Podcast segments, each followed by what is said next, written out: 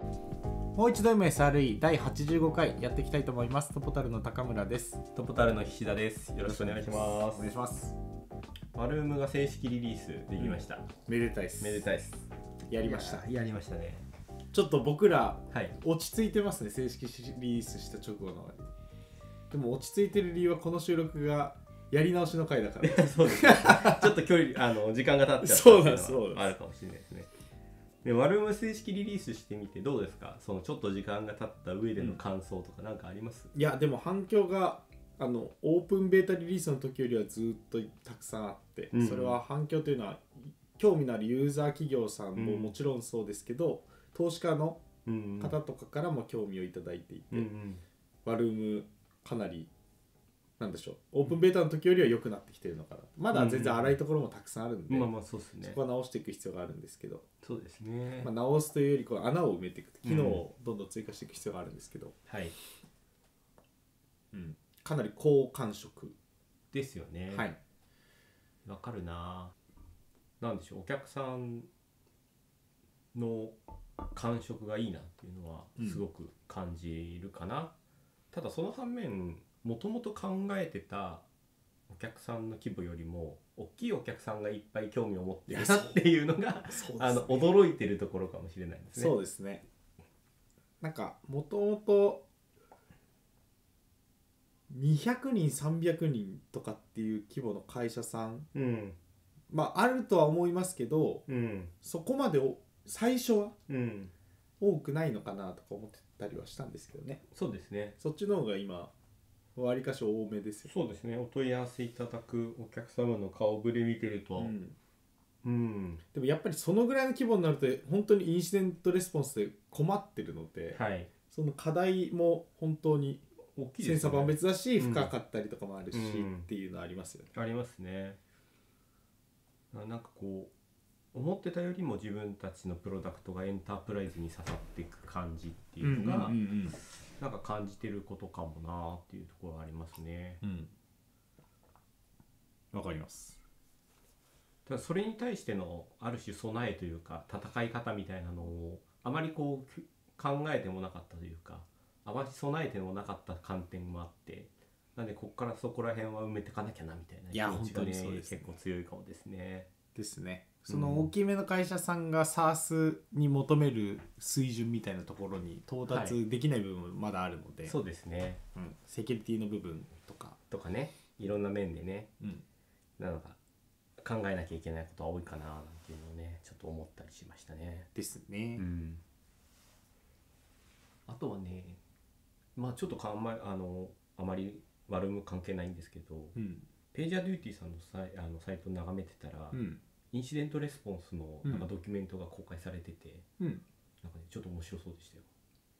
オンコールこうやりましょうとか。あ多分何度も2020年 ワルワルームを着想する段階で見てるはず です。 本当めちゃめちゃしっかりまとまってるドキュメントですよそうそうそうそね。う日本語もあって。あいや日本語あんのかななんか英多分語ねだけだったんだよな、あるはず。あそうなんだうん。なんかねこれがツイッターでちらっと眺めなんか流れあてきこてれへ多分あるはずですね。えこれ面白そうだなと思ってねうん。一回読んでみようと思ったんです素よね晴らしいドキュメントがたくさんあって。本当ですか、うんベストプラクティスを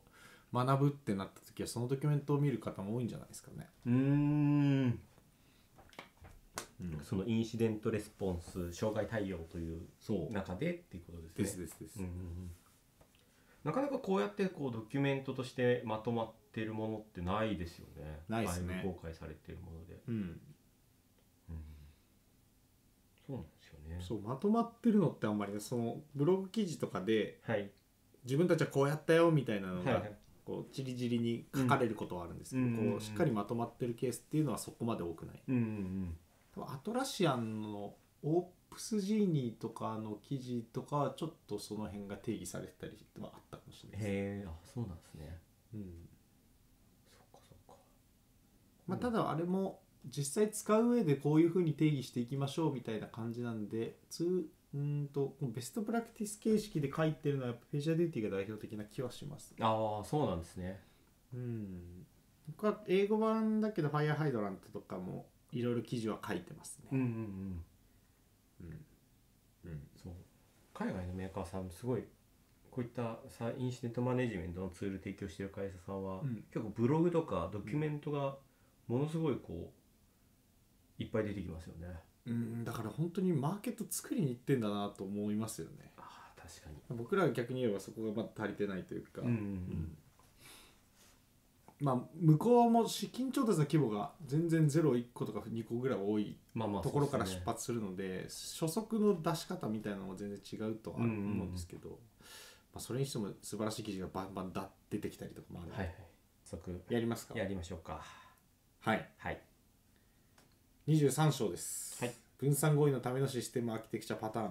はい。難しいけれど先週パクソスの説明を終えたことになりましたはい。ありがとうございました。紆余曲折ありましたはい。はい、でその先週までで分散合意が何で必要だったかとか、うんうんそこからどうしてパクソスが必要になってくるのかでパクソスとは何なのかはい。の説明をしましたはい。今日はそのパクソス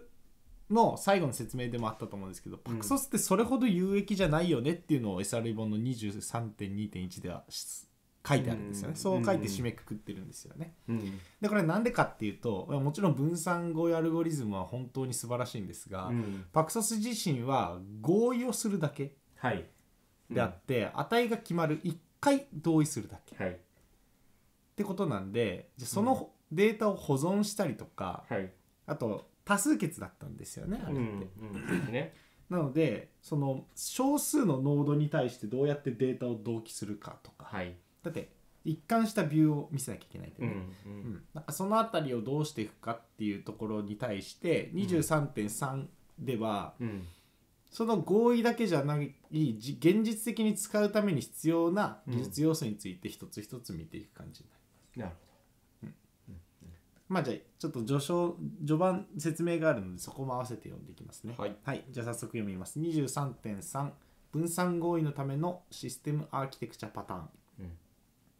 はい、分散合意アルゴリズムは低レベルでプリミティブなものでありノードの集合を値に一度だけ同意せざるあ同意させるに過ぎませんはい。言った通りですねうん。分散合意アルゴリズムは現実の設計にうまく対応づけられているものではありません、うんデータストア設定ストア、うん Q ロックリーダー選出サービスといった分散アルゴリズムが対象としていない、うん実際的に必要な機能うん。と合わせて使われてこそ分散合意は有益なものになります。うん、なるほどね。この実えーっとまあ実際的なシステムの機能って言っているのは、このこのデータストアとデータストアとかか設定ストアとか Q とか Q とかっロックていうなるほどね。ですね。実際のこうなんだシステムを組み上げた先でのこうんうデ,、データのやり取りだったりとかアプリケーションが動いていく様、動くために必要な機能ってことですよね。そうですね。うんうんうんうんうんうん、はい。例えば合意をしてそのあたりをどうやって保存するかとか、その合意をどういうふうにやっていくかとかっていう設定が必要な時もその設定がはい。その1時間ずれとかでノードにどんどん反映されてたらバグっちゃいますよ。そうですよね。うんどっかのタイミングでわって変えたりとか、はいはい。でそのためにじゃあ待ってねっていう仕組みが必要になったりするわけなんですけどそれはロックしとかないといけないっていう話であるとか、はいはいはいはいはうい。ん、あとは、まあ、さっき前回のパクソスで言ったらプロポーザーって言いましたよねはい。ううん。その提案を行ううんノードとアクセプターっていうノードがあって、うんその役割分担するためにじゃあはい自分は受け手なのか、うんそれとも名乗り手なのかっていうはいリーダー選出っていうのもやんなきゃいけなくて、パクソスはもう急にプロポーザー今ますから始まってたんですけどそれどうやるんだって。確かにね。リーダー例えばノードが落ちちゃったりとかしたらそれ、はい次どみんなでどうやってー誰がリーダー村長なくなっちゃっったけど誰が村の長やるみたいな話とかもやんなきゃいけないた。そっかそっかそっはいか。そうなんです、うんみたいなこと、まあ、実際よくよく考えてみれば絶対必要なんですけどそうですよね。うんうんそのあたりの技術的な部分について解説をしていこうというのが23.3になります。はい。ありがとうございます。はい、で、はい、高レベルのコンポーネントを使うことで、まあ、今言った機能の話ですね、システム設計者にとっての複雑さは減りますそうすることでシステムの動作環境や引きの要件の変化に応じて必要なら階層の分散語やアルゴリズムを変更できるようにもなります、うんそうですねうん実際には Go やアルゴリズムをうまく利用しているシステムの多くはそれらのアルゴリズムをじ実装しているズーキーパうんーコンサルうんエトセ D といったサービスのクライアントとして動作しますでズーキーパーはその使いやすさによって業界から注目を集めた最初のオープンソース Go システムであり Go 分散合意を利用するよう設計されていないアプリケーションからでも容易に利用できますうんうん Google では Chubby が同じような領域をカバーしています。Chubby の作者は合意の基本機能をエンジニアがアプリケーションに組み込むためのライブラリとしてではなくサービスとして提供することによって効果要性を持つ合意サービスに適した方法でシステムをデプロイしなければならないという負担からアプリケーションのメンテナンス担当者が解放されるということを指摘しています。ちょっと長くなっちゃいましたね。うんうんその外部サービスにしたことで、そのですよアねプリケーション組み込みで分散合意とかをやろうとした時にアプリケーション側が、うんじゃあ分散合意を実現するためにはい何かエクスキュートあの実行しようとしたり保存しようとしたりする時に手続きがちょっと複雑になったりとかっていうのがうん懸念されてしまうんですよねアプリケーションに組み込んだ場合っていうのは。はいうんなんですけど外部サービスに完全にすることでアプリケーション開発者とかメンテナンス担当者うがんの責任の外になるはいこの関心事を分離することができるってことですよね、なので、まあ、それは重要だよってことをチャビーの作者も言っていたということですね、でそれはズーキーパーも同じで、うんえーと分散合意を利用するように設計されたアプリケーションからでも容易に使えるっていうのも便利と、なるほどはいこれはあれですよね SRE 本の中で割と前半の方で話してた自動化の段階の中でもこう一番最後のうん、部分だったよくなって覚えいうてのをますね急に思い出すんですよねこれよく覚えてますね確かライブラリーとかが1個手本当の自動化の1個手前でサービスにするのが一番いいよっていうのをなんか言ってた段階があったなと思あってりましたねよく思い出 しましたねそこそこの話をされてるんでしょうねここはまあここでもしているって感じですかねですよね、うんなんか SR も読んでて、はいこういう端々に一貫性のある主張とかが出てくるとはいなんかこれが SRE の心情であり僕らが本当に学ばなきゃいけない部分なんだなとは思いますよね、確かうにんでもそれを学ぶには23章読むコストが高すぎるって話あるんですけどなんかちょっとここで僕らも報われてくるってうんういうん気がしますね、はい、はいじゃあ大丈夫ですかね、はい大丈夫ですじゃあ早速はい技術要素の説明からいきます、はい23.3.1、うん信頼性を持つ複製ステートマシンうんこれがまあ難しいはい前回ここで僕ら挫折してはい今回収録し直してるのではいそうですねはい丁寧にやっていきます、はいまず1行目を読みますうん一旦、複製ステートマシンレプリケーティッドステートマシン RSM うんは同一の処理の集合を同一順序で複数のプロセスで実行するシステムですうんで RSM 今言った有複製ステートマシンですね、これはデータや設定のストレージロックリーダー選手といった有用な分散システムのコンポーネントやサービスにおける基本的な構成要素です、はいうんだからこれがないと始まんないよということそうをい言うってことまですすねねうんで RSM での処理は分合意アルゴリズムによってグローバルに順序付けされています、うんこれは強力な概念です、うん複数の論文が任意の決定プログラムは決定的プログラムは RSM として実装することによって効果要性を持つレプリケーションされたサービスとして実装できることを示しています、うんはい、で、えー、図23.2に示されている通り、まあ、この SR 本を手もお手元にある方ははい図が書いてあると思うんですが、うんうんはい、複数ステートマシンは合意アルゴリズムの上の論理レイヤーとして実装されたシステムです。だから合意アルゴリズムがああるから、その上に RSM を実装できるという関係うん性ですね。うんはい、で、えー合意アルゴリズムは処理のシーケンスに対する合意を扱い RSM はその順序で処理を実行します合意グループ内の全てのメンバーがそれぞれ合意のクオーラムのメンバーであるとは限らないので、うん RSM は状態の動機のをピアと取らなければいけないことがあります。で、えーとまあ、論文に述べられている通り RSM のピアプロセス間での状態を一致させるためさせるにはスライディングウィンドウプロトコルが利用できます。わはい思い出しましたここね専門用語が飛び散ってるんでです そようそうねそうそうそう飛び交ってる、うん、すごいよなすごいですよねうんうんでだはいこの複製ステートマシンからもうそもそも分かんないよっていうところが始まりなんですよねそうですねそうだったですねこの章の難しいところ難はしいところですねなんでそれの必要性についてちょっと話しましょうとはいこうじゃあな大規模と言ってますが5個ぐらいじゃあはいノードがあったとしましょう、はいこれらのノードの状態をはい揃えたいうんうん複製して同じ状態にしたいはいわけなんですけど、うんそれをどうやって担保しますかという話がはい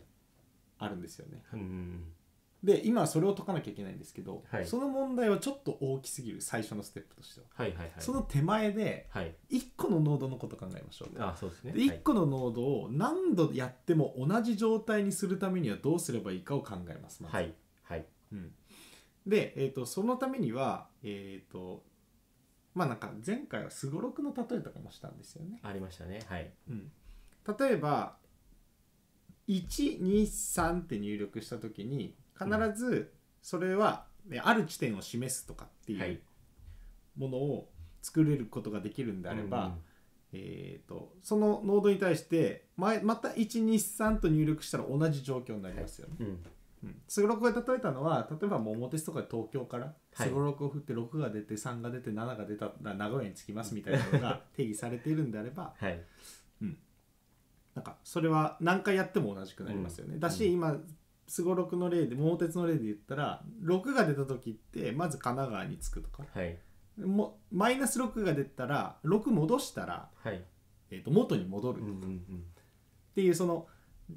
状態に対してどの入力をしたらどの状態に遷移するかっはいていうのを定義することで、えー、と単一のノードに対して状態を定義することができるんですよね。うんうんでこの仕組み自体が有限オートマトンと言います。はい別名で言うと決定性有限オートマトン。うん、なんか呼び方はねいっぱいあるんですよ。有限状態機械とも言いますかね。はいはいはい、でこれがコンピュータサイエンスとかを専攻してる大学だうんうとんうん選択とか僕の時は選択ではい選択科目としてでやもう科目としてある感じでしたね。うんこう調べていただくと分かるんですけど有限オートマトンとかっていうので調べていただくと分かるんですけど、えー、と丸と矢印ではい絵が描いてあって、うんで神戸大阪京都とかなって、矢印で1って引かれてたら、うんじゃあ、えー、と1を入力したら大阪に行くん、はいうん遷移するんだとか、うんで0の時は大阪のままなんだとうんうんとにかく現在の状態と動作の組み合わせからその数学的に抽象化されたのは有限オートマトンとうんはいまあなんか言葉自体はちょっと難しそうなんですけど、うんまあ、やりたいこととしては振る舞いのモデルを作りたかったそういうこととですよねうんうんこの状態に対して何をしたらどうなるのっていうのを数学的に表現しようとはいいうところが有限オートマトンのうんうん成り立ちである、はいここまで大丈夫ですか大丈夫ですうんでこれを使えばうん複数うんのノードに対しても同一の処理のし集合を同一の順序で、うんえー、と複製できるんじゃないかというのが今回説明して複製ステートマシン、要するにすごろくを何枚も並べるにはいとそれに対して同じ入力をするするとっそしたら同じこと起きませんか、ていうそういうことですよねなんか普通に5台さっきの例で言うと5台のノードのデータ同期しようと思ったらそのノード間ではいやり取りしてなんとか調和を保って同期し合えばいいっていううん発想にはなると思うんですけど、はい最初に言ったネットワークの分断可能性とかはいの話があるので、はいお隣さんとかと調和を取っていたら必ず不整合が起きたりするんですよ。そういうことですよじゃねあ何を信じてやればいいかっていうと、うん自分の状態が正しいえ自分の状態に対してえー、と入力をすることで必ず同じ状態になるはスいテートマシンで定義しておけば、はい分断されたとしてもその入力の順番と内容だけ間違えなければ、必ずみんな同じ状態になる結果が同じ結果になるってことですそよういうねことでございます、うんうん決定するということでございます、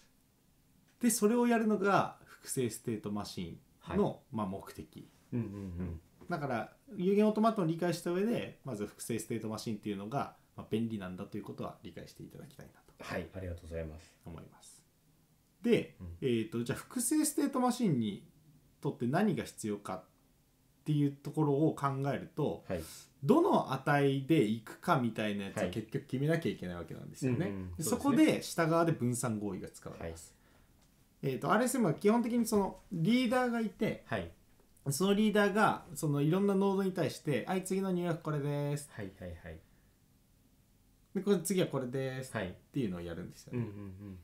で、えー、とこれですっていうそのて値の提案をする時っていうのはさ、えー、と前回パクソスでせ説明したと思うんですけど提案番号みたいなのがはい処理で振られてますので、はいそのシーケンスの番号に沿ってはいやっていくわうけんうんうです、ん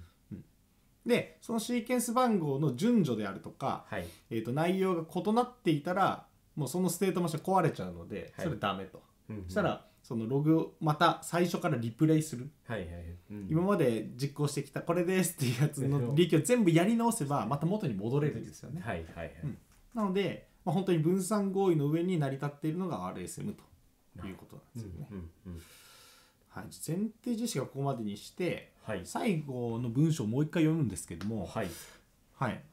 うん、論理レイヤーとして実際システムです。分で合意アルゴリズムは処理のシーケンスに対する合意を行い。で、うんこの処理のシーケンスって言ってるのが、パクソスで言ってたプロポーザーが出す、えー、と提案番号ですいねやはいはいで、それに対する合意を行って、でうん RSM はその順序でうん処理をします。うんだから値の合意もするし、うんえー、と今、しょ提案番号37をみんなコミットするよう分かりましたか、っていうのをやると。はい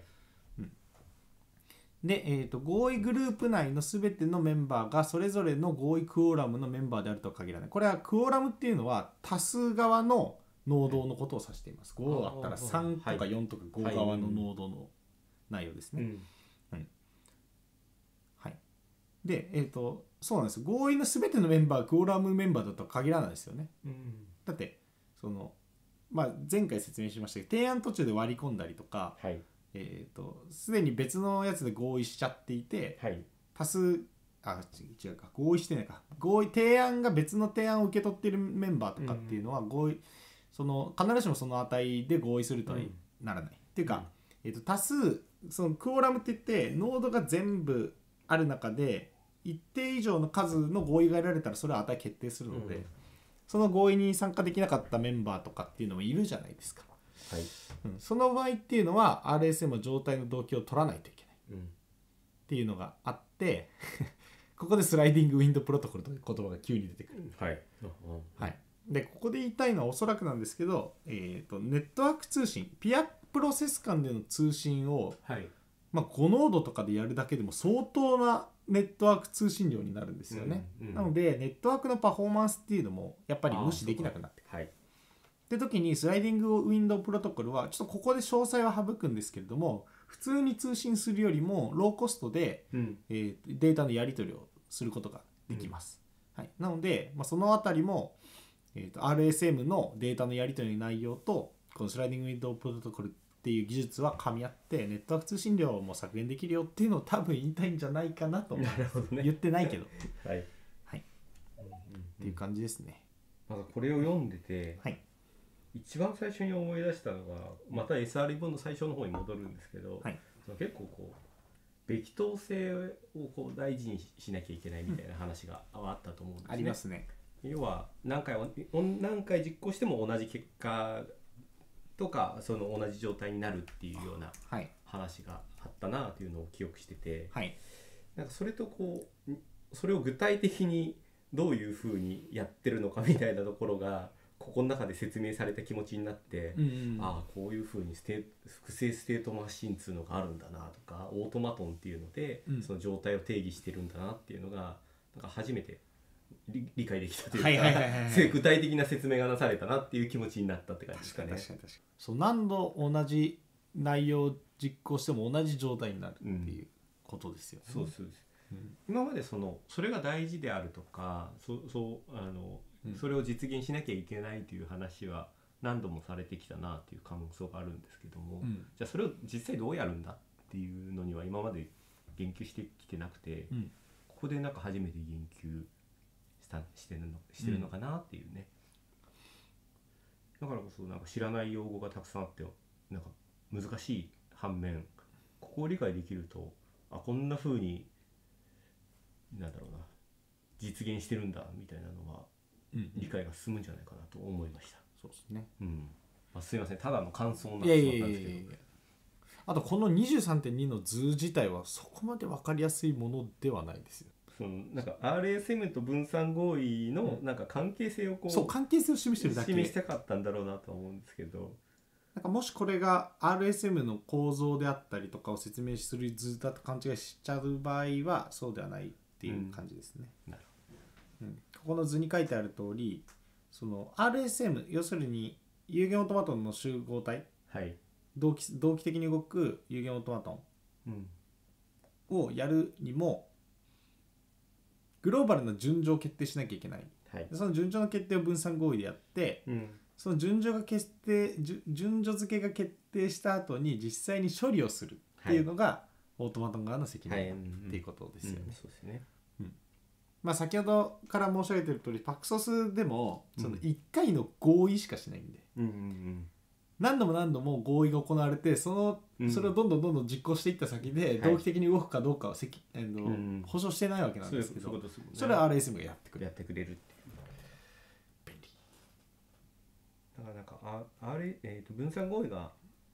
指示役で、うん RSM が実行役みたいなそんな役割分担されてるなぐらいの気持ちになるとそうですね指示というかそうですね、そのどの値をやるかを決める。決めるみたいな、そうそういう役割分担されてるんだなみたいなのをね理解できるともうちょっとスッと入ってくるのかなってそうですね思いましたなので今は、えー、とどの値にするかとかを はい決めるやつがい て、そうえー、とそれが決まって何が実行されればはいあ違う違う違うそれが決まった場合に実行したら僕は何度でも同じ状況になるよってやつがいよっるていういるでもこの間にじゃあどうやってそれをみんなに出すのっていうリーダー選出とかもまだ来てない、いまあそうそうですねやでも RSM っていう素晴らしいものがあると、うんいやこれ素晴らしいですよねじゃあ次やって終わりますかね次は短いので、はいはい23.3.2信頼性を持つ複製データストアおよび設定ストはいア、はい、信頼性を持つ複製データストアは複製ステートマシンの応用例の一つです、うんはい、複製データストアは処理の重要なパスにおいて合意アルゴリズムを使いますうんしたがってパフォーマンススループットスケーラビリティはこの種の設定設計において非常に重要です、うん他の基盤技術上に構築されたデータストアの場合と同じく合意データベース合意ベースのデータストアも読み取りの操作においてさまざまな一貫性のセマンティクスを提供できその選択によってデータストアのスケーラビリティは大きな差が生じますそれらのトレードオフについてはぼ分散合意のパフォーマンスで述べます、他のシステムはしばしば単にタイムスタンプを使って返されるデータの年代を制限します、うん複製す複数のマシン間で時計が同期していることを保証するのは不可能なので分散システムにおいてはタイムスタンプは非常に問題になりがちです、で Google が使っ作ったスパナーは生じうる最悪のケースの不確実性をモデル化しその不確実性に対処するのに必要なだけの処理速度を落とすことによってこの問題に対処しています。うんまあ、先ほど言った複製ステートマシンっていうのがありますよね。はいある状態に対して何かを入力するとこういう結果になる。はいでなんとなくこうイメージで言ったら先ほど言った1とか2とかっていう値を入力して、うんでその結果また別の一つのデータの内容がちょっと変わるみたいなことを言ってたと思うんですけど、これを積み重ねていくとデータストアになるよとうんうんうんいうことを言ってるんですよね複製データスとは要するにえっ、と、まあ、ちょっと僕もその業界を埋め切るほど詳しくはないんですけどえっ、とどのノードも同じデータを持つという状況が作れるよねってことあをあ言っ確てかるにわけ確ですかに確かに、うん、それが値じゃなくてデータに変わったんですよと、まあ、どうやって状態をせ定義してるのかは僕はちょっとよく分かってないですが はいあのすごろくまでだったらよかったんですけど、うんじゃあデータストアでそれできるって言われた時にあちょっと分かんないですって感じなんですけど、はい、っ